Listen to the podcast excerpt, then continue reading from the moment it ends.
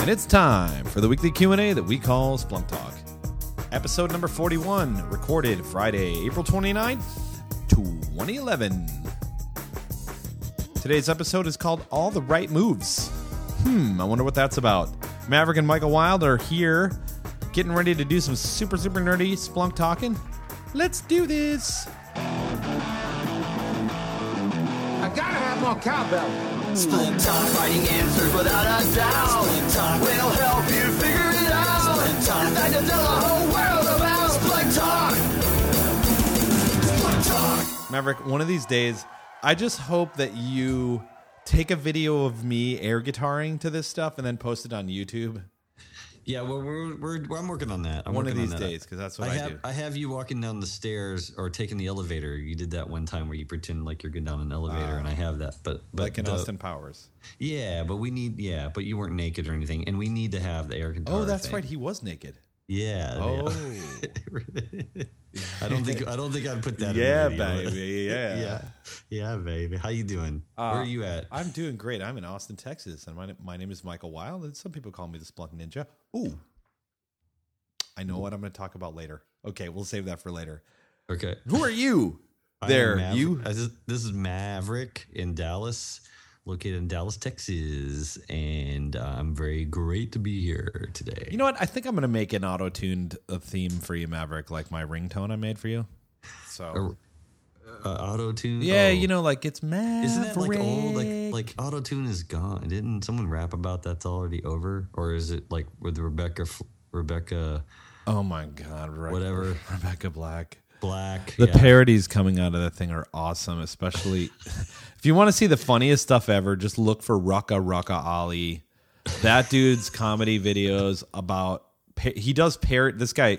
We'll get to Splunk Talk in a second. Rucka Rucka Ali.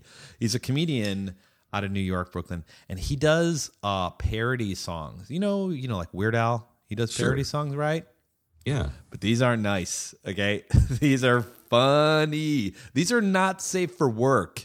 Yeah. These are also not. These are the ones that you think twice. They're on YouTube about favoriting because, someone's probably going to subscribe to your favorite feed and they're going to know, Wild favorited that one. So. Well, thanks a lot for telling me about something I can't do now. I appreciate that. Oh, dude, we don't have an outbound web proxy, so go to town, man. Hey, Blue Coat salesperson, stay away. I don't want to be tracked. Exactly. Alrighty. All right, let's get this thing started, man. How do we usually do that? You push that button. Or do we push this button? No. Okay. All right. Who's getting started? Am I getting started? I have a question for you. I'm going to give you a question here that I got. Oh, no. I'm not ready. Hold on. I'm not ready. Oh, come on. You're ready. Just ready. Give me a second. Okay. This user said, you ready? Okay. This user says, crap. I have Splunk installed on the root volume and it's running out of space. Oh my God. Can I move my Splunk install? I'm really worried. What should I do? Oh, I got an interesting little story later on. I got a story I'm going to share about this with you later on. Okay.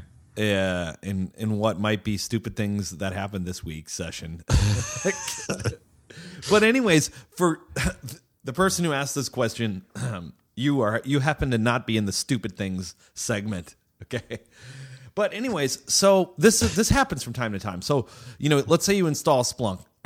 And there's two different scenarios. Well, I'm going to talk about Unix and I'm going to talk about Windows, but let's just leave them separate for now. Okay. So when you install Splunk, a lot of times you install it on a drive because you don't know how much log data you're going to put in, and you're really not too concerned. Splunk doesn't give you when you install it; it doesn't give you some big red flag that says you must have 800 gigs free, right? It just lets you install it because it figures, well, you'll deal with it. So Splunk installs it wherever you install. Let's say, for example, it installs it in the root volume, okay, in the opt directory on Linux, okay, and it's an opt Splunk, and everything's being stored under there, and maybe your root volume. A lot of times, the root volume on Linux is not huge. Maybe it's 40 gigs or 50 gigs or 4 gigs. That's for that's more like it. 4 gigs is for the stupid session later. But let's say 40. Okay. Let's say guy's got a 40 gig volume. Okay. And he's now at 38 gigs. He's getting worried. Matter of fact, maybe Splunk is maybe a red message is coming up saying, "Hey, we've paused indexing because you need to get less than 2 gigs. You need to get more than 2 gigs free." So I gave him two pieces of advice. I said, you could do one of two things. Either of them is going to require you to edit a config file. Okay, so there's a file in the Splunk home directory, which is usually /opt/Splunk. Okay, you could install it somewhere else, but wherever Splunk is installed, in the Etsy directory under there, Splunk home /Etsy, called splunk-launch.conf, C-O-N-F. And in there should be just a couple of little variables set or little settings. Like stanzas. Right. One of them says Splunk home. So Splunk home equals, it'll probably say opt Splunk. Great. Mm-hmm. And there's another one that's commented out. And it'll say pound. Pound is a comment. Splunk _DB is opt Splunk. Var lib Splunk, or it might say $Splunk _home var lib Splunk. Okay, so down at go ahead. When you say in lib, you mean lib, like a lib. I say right? Lib, but okay. Some people say lib. Lib, okay. I say lib because it means library, but that's library. Yeah, lib. Okay, so just go look at this file if you ever consider moving your Splunk around. Now, this file contains the settings for when Splunk launches. It tells the system where its home directory is and where its databases are. If it's commented out when you install it because we already know it's already sort of defaulted. It's defaulted, yeah. But if you wanted to move that, if you wanted to move your Splunk install, you could do one of two things. First, under every circumstance, stop your Splunk server. Do not attempt to move it while it's running. Okay. Most people, this is sort of a no-brainer. Like, yeah, Wilde, I know. But it's good to remind you to stop it. Okay. Second, move your Splunk install. You can do this by moving the entire opt Splunk directory to another volume. In this case, and if you did that, which is cool, just move it, and then edit that Splunk home /Etsy /splunk-launch.conf file and change the Splunk home directory. Maybe it's now /mount /Splunk. Yeah. Okay. Or wherever, yeah. Cool, right. Maybe you set it to that. This person said, I'd like to keep Splunk installed in the op directory, but I want the data storage part of it moved. And I said, okay.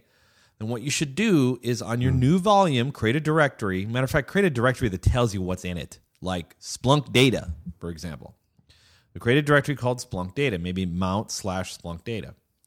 And then go back into your opt Splunk Etsy Splunk launch.conf directory, look for that line that's commented out where it says Splunk DB, okay? And change that to /Splunk data, okay? If you move all your stuff in there, okay? But you got to make sure you move what's in opt Splunk var lib Splunk. Okay, all the stuff that's under that directory, you're going to need to move your whole data storage part of Splunk.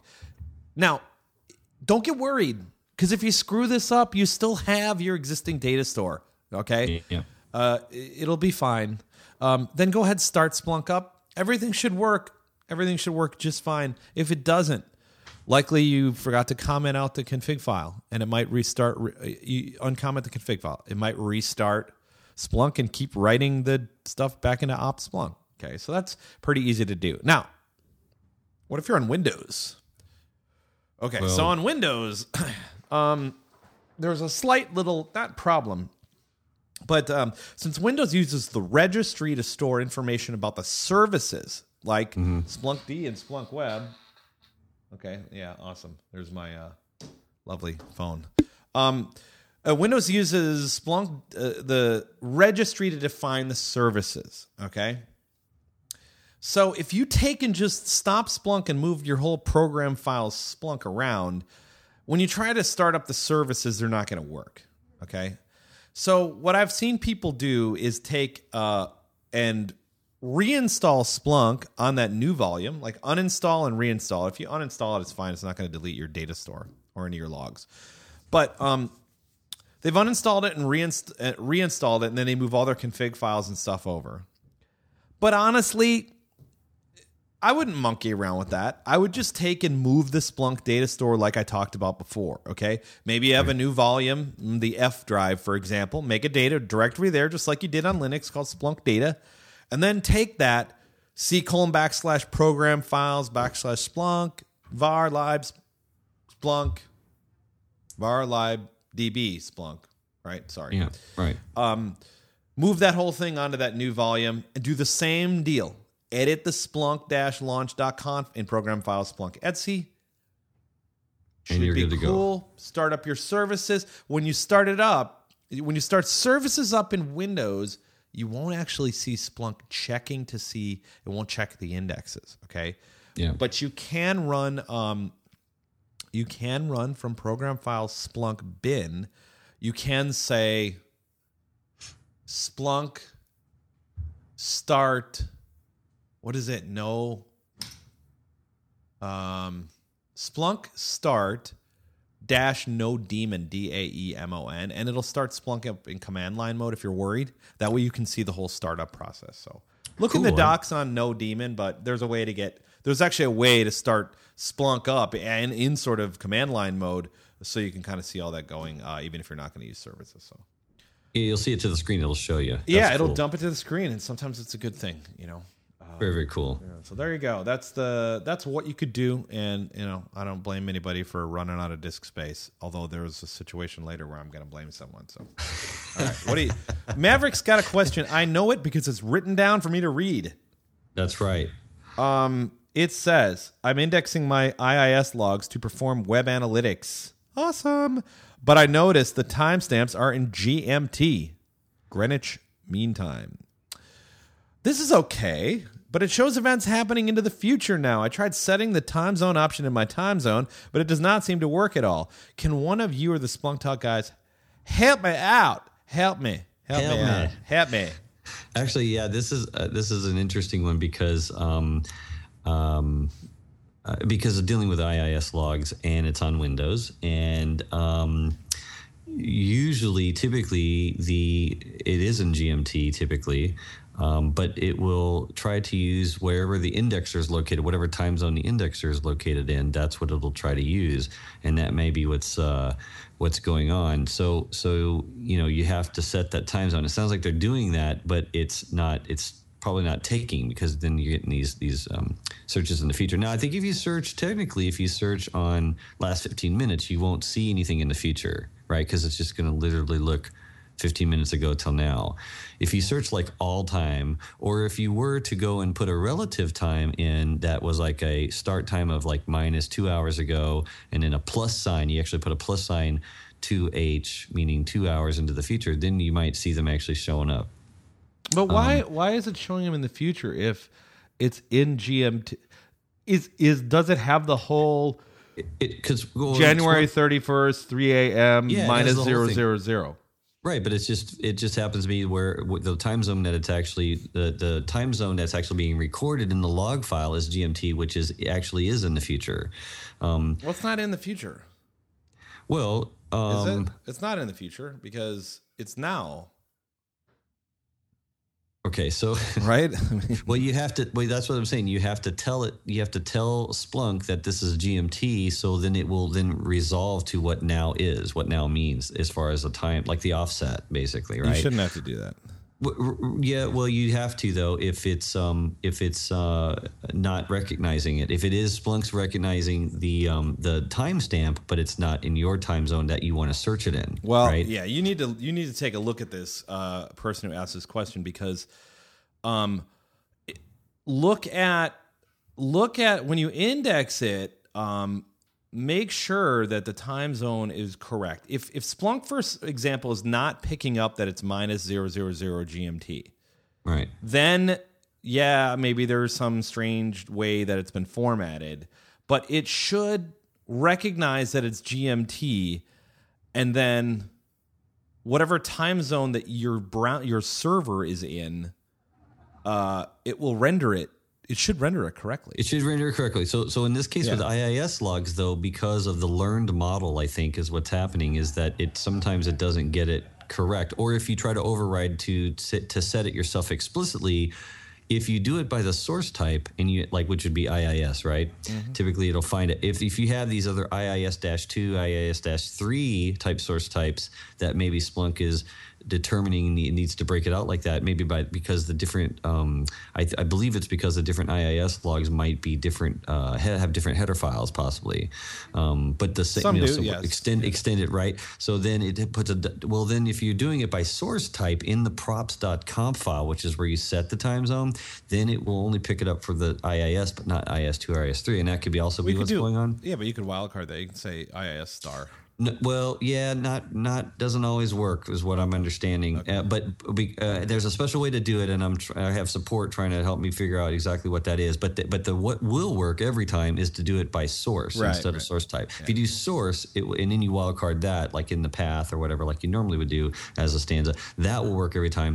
And so just be aware that you can't fail that way by doing it by setting it to TZ equals GMT capital GMT, and then. Have it it will figure out the difference and it will display correctly like you're saying. Yeah, I mean, it should know that it's GMT because Splunk generally tries, if you provide a time zone, it generally picks it up automatically. But it's possible that just something is acting weird and you need to set the time zone. Yeah, you just need to set it. So if you were, and this person sounded like they were when you were describing that, and so if you're totally correct. To maybe take it out, leave it alone, see if it'll resolve itself. If not, set it by source instead of source type, and then it should be you should be good to go. Okay, that's awesome. Always do look at the physical time that's in the event, the raw event, mm-hmm. and the little timestamp that's right next to it, like in the Splunk little metadata where the menu is, because then I'll give you an idea if it's accurate, and that's at least that's how I tell. That's correct. What do we got coming up? It's Splunk. There's Splunk. A lot of Splunk Live stuff going on in the month of May. Citrix Synergy is at the end of May 25th in San Francisco. That's kind of interesting. I've been to that once. Really? Yeah, like 4 or 5 years ago down in. Oh yeah, in Houston. Down in Houston, where we. You and I both were at that one. Where we ate at Del Frisco's. Yeah, we both heard that one. Yeah, I think. It was Christina Noren's birthday. Remember that? That's right. Yeah, that was great. Yeah, DJ Skillman ate the huge giant steak. He went for the 72-ounce one. They weren't going to give it to him free. He just wanted to just buy a big one like that. Right. But it was mainly bone, though. It was bone in. Yeah, it was bone in. It was bone in. I've had one like that. It's awesome. As a reminder, at the end of May 31st, 2011, if you're interested in the Splunk User Conference. You should go anyways because it's cool. I mean, you get to pick conferences for software and hardware that you go to during a year. Like South by Southwest is a cool one. Anything to do with Splunk is usually going to be cool because, it's a lot of cool people and all that. And you can learn stuff. If you're interested in being a part of that, there's a call for papers, which means you can... I don't even know what a call for papers. I mean, I know it's submitting... I know it's submitting a information on what could be presented or what you might present, but does one write a paper there? Yeah, I think it's for presenting. I think it's really for presentation because I clicked on the link on Splunk.com/page/events. There's a link to that, and it has you basically just fill it out and what you'd like to speak and what your topic is. So you don't really have to write a paper. Call for papers. Sometimes they do that at conferences, like real conferences where people write things, but call for PowerPoints. That's what it is. Summer's got stuff like Cisco Live, Fosse, which is an Uber government show, Black Hat coming up at the end of summer, which is going to be fun. And, of course, at the very end of summer, prior to everybody going back to school, we got Splunk User Conference August 15th through 17th, 2011. Get registered because it's going to be awesome. I mean, I hope it's awesome. It'll probably be awesome. I mean, I don't think it'll be awesome. I think it'll be pretty rad. It's pretty rad. I've been saying awesome too lately. So you're too nerdy, man. You're too nerdy. No, I'm going rad. Not for this show. Go with rad. Yeah, just for this segment of the show. Okay.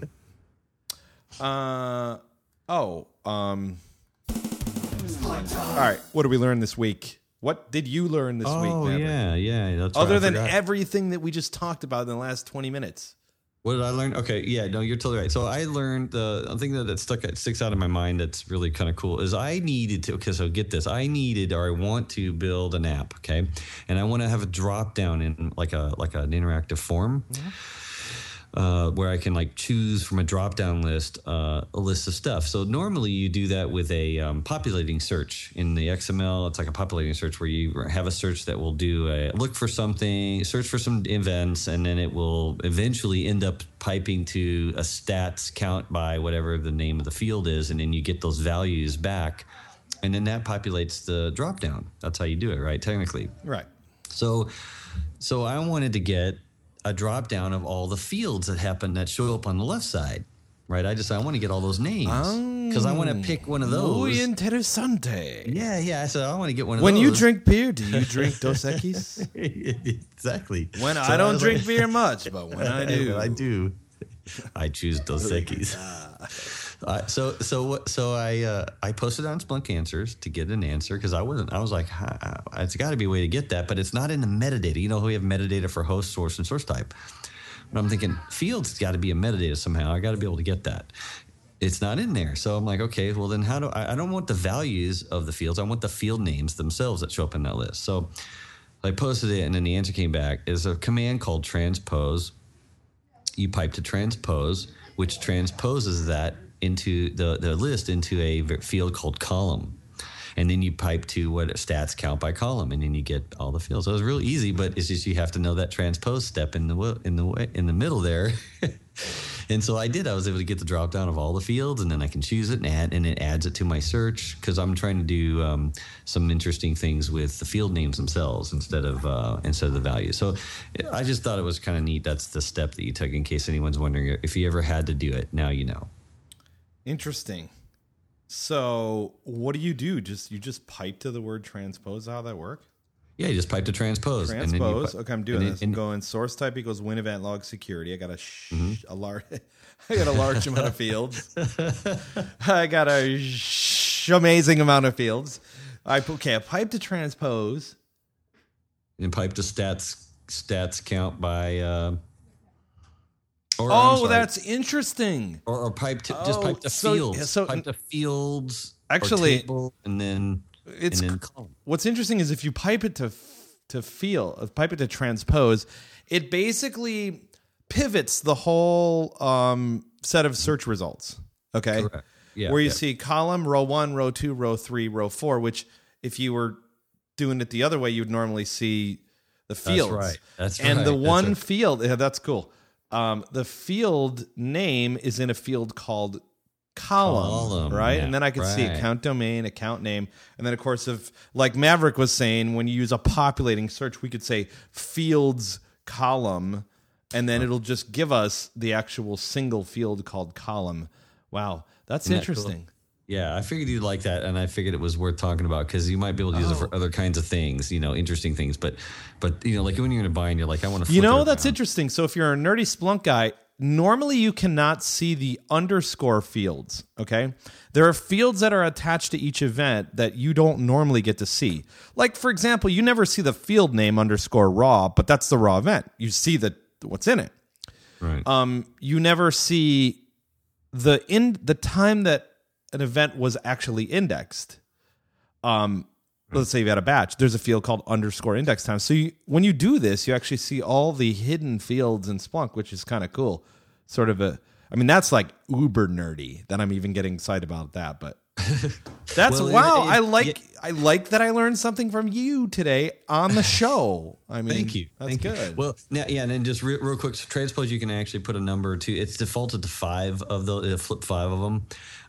So fields will be one of them or the first one, but you can actually say transpose and then like 100, and then if you have up at 100 things, it'll transpose them the other way. I mean, if you had that situation like a big table like that, but transpose by itself will always get the fields because that's in that first 5. Oh, I see. When you say 100, it'll get what would have been 100 rows of events. It makes them 100 columns now. Yeah. Yeah. Wow. So whatever they are. And it's like I sit there and wonder. I'm like, why did we do that? And There must be a reason. I mean, now I see there's obviously a valid reason, but like someone in engineering went, yeah, we need to be able to pivot this. And yeah, exactly. So anyway, so probably the people that listen to this show, probably that's what they're wanting is all these little esoteric things that they can go, oh, I want to play and become. You know what you get for that, dude? Yeah. Thank you. One of those. That's awesome. All right, what'd you learn? All right, I learned. I learned two things this week. One, I think a couple of weeks ago, whatever, we were kind of ranting, not in the official rant episode, number 39 or whatever. Yeah. We were ranting about a little bit about Deployment Monitor. Deployment Monitor is a really awesome app now that tells you everything about your Splunk deployment. It was kind of funny. Maverick and I were on this demo server environment for our job, and one of our forwarders went down. And we go into Deployment Monitor, and there's a little thing that says "Quiet Forwarders," and it said 1. Of course, you know our silly selves, which is a polite way of saying something else, didn't set up alerting. There's a little link, although we have alerting set up now. But Deployment Monitor in the past didn't tell you really what your indexing volume was, and that's the only place where you go to look at your indexing volume, unless you do a bunch of crazy searches. Right. So that's been updated to version 4.2.2 is what the version of Deployment Monitor is. You should see that as an update within your Splunk home page. When you go into Splunk, there's home. It'll say one app updated. Now, one thing I learned is that checks every 7 days. So you can't say check now. It'll check by itself every 7 days, and you can't change that, which irritates me, but whatever. Now, when I went to upgrade it, it said something strange about invalid app signature and you want to overwrite. So I selected overwrite. And then I went to the Deployment Monitor and it didn't seem to change. And I was like, what? And I emailed the product manager and all this stuff. He's like, you got to restart. It doesn't tell you you have to restart. But when you upgrade Deployment Monitor, it won't look like it's upgraded until you restart Splunk. But is that true for any app that you update? No, it's not true for any app. I think it had something to do with the overwriting and the invalid app signature. So I don't really know what the cause of that was. But install a new version of Deployment Monitor and restart your Splunk server, and it'll give you a lot more. There's actually a new tab up there called License Report, and it'll give you what your peak is for like this week, and it'll give you a bunch of other stats on what you're indexing. So you know, you can figure that out. Next thing I learned. Here's the last thing. I'm going to let you go really quick because I know you got something to do. I had somebody totally screw themselves up beyond all repair, this week. This is amazing. Imagine that. And I got to say, honestly, this is a pretty foolish way to deploy it. And most people that are listening to this are like, what? Yeah, it was. Okay, first of all, person deployed Splunk. Didn't realize how much disk space was on their VM. They deployed Splunk in a 4 gigabyte volume. Okay. Right. Then they had Splunk. They were using the free version of Splunk for like a year, so they must have been doing a tiny amount of logs. It sounds like. So they started. So somebody at some point in time threw a bunch of firewall logs in there. Now this person had a bunch of users in there that were admins, and this person was like, "Oh man, I don't see anything prior to April 21st." And I'm like, he's like, where's my data? So I go in there and I'm Splunking Splunk so I can Splunk, right? Right. I'm going through the internal index. I'm going through the audit log. I'm seeing when people are logging in. I'm seeing changes made to the index size, the main index size. So somebody went in there at some point in time, probably got that message that says, you don't have enough disk space free. Went and changed the index size, the max data megabytes to 500 megs. Oh, no. 500 megs. So the minute you change that and restart the Splunk server, guess what happened to all of his old data? Gonski. Okay? Gone. Oh, man. Right. Then I said to him, he's like, but I got forwarders. I go, right. Lovely. Let's just SSH into your forwarders and tell your forwarders to reindex all the data. Okay? Beautiful. Yeah. Right. Except not the case. His forwarders were just they were kind of what I call pass-through forwarders. They were listening on 514, consolidating events, and streaming them to the indexer. So there was no events on the forwarder. Oh, no, okay. Wow. So, and then I was also surprised that there was actually 4 gigs of space. I'm like, bro, you need to grow your volume, attach another one, do the thing I talked about 20 minutes ago and move it. And then what I told him is, here's what I like to do, okay? Anytime I'm doing syslog into Splunk, I never let Splunk listen on 514. No, don't do it. You do it, you're an idiot. Why? Why are you an idiot? I don't see why that would be an idiot. Why would it be an idiot? Why? This is my opinion. Okay. Because if you ever have to reindex, you don't have the raw original data. Okay. This case, he had copies of Splunk on forwarders, and let's say if Splunk goes down, or somebody shuts off Splunk, or you reboot it, or whatever. There's nothing to receive data on 514. Okay, so you're talking about if you had syslog there instead. That's what I said. Okay. If you're sending data over syslog, I really like to run syslog itself or syslog ng and have it write to a file. That way, you have a file cache. You're protecting yourself against yourself. Okay. Yeah. Yeah. So what I did is I went into his server, set up syslog to listen remotely, set it to dump everything to a file, and had Splunk's forwarder read that file and stream it. Because you can have a lot of different situations where your UDP traffic becomes overloaded or, something happens and you just need a copy of that data. And in this case, he had set up his max data size and it wiped all of his data. And it's like, it's the first time I've ever said to somebody in Splunk, you're hosed, right? So we got him to a much better place, which is good. But actually, his approach is not bad, actually, in overall, because then if it only breaks one, it doesn't bottleneck everybody else, right? Having different syslog servers collecting in different nodes like that, and then having Splunk forwarded up. Well, sure, that's fine.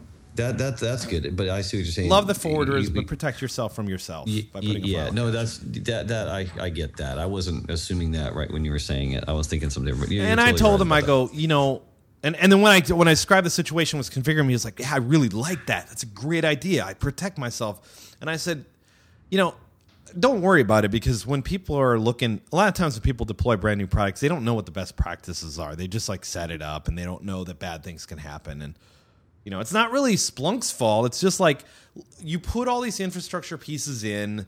If there's a way that you can sort of make things redundant, add a couple extra steps to protect yourself, there's going to be a weird situation where things fail. So that was my if there was a stupid stuff that happened this week segment, that would be that would qualify right there. All right, before we say happy Splunking, I started a new show called Stuff Splunkers Should Know.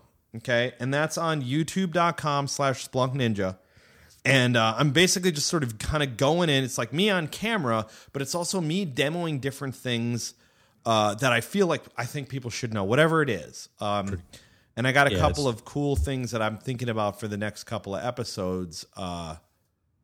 And if you've got stuff you're interested in, just send an email to whatever address of somebody at Splunk.com. We'll get it to me. But if you got questions... How do you let us know, Maverick? You just send it to splunktalk@splunk.com, and you tell us how cool we are and what you'd like us to answer for you. And if you'd like a T-shirt, we'll send you one. That's awesome. Are you addicted to anything right now, Maverick? Other than winning? I don't know. Right now winning. That's right. Just winning. Win. All right. It's a Friday. I'm fairly happy today so far. And I'm also happy I learned that transpose thing. You can tell how giddy I am about that. You're just a nerd, but that's what we love you for. I'm so giddy about that. I just want to play Justin Bieber. All right, man. I got to go. I got a meeting. All right, man. Have a fabulous day. Happy Splunking, everybody. Take care. Happy Splunking. All right.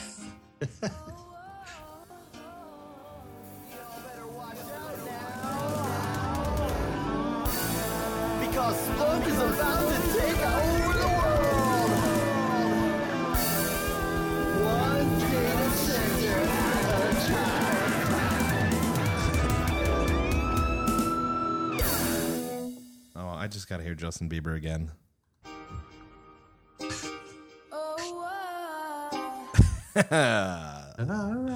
See you later.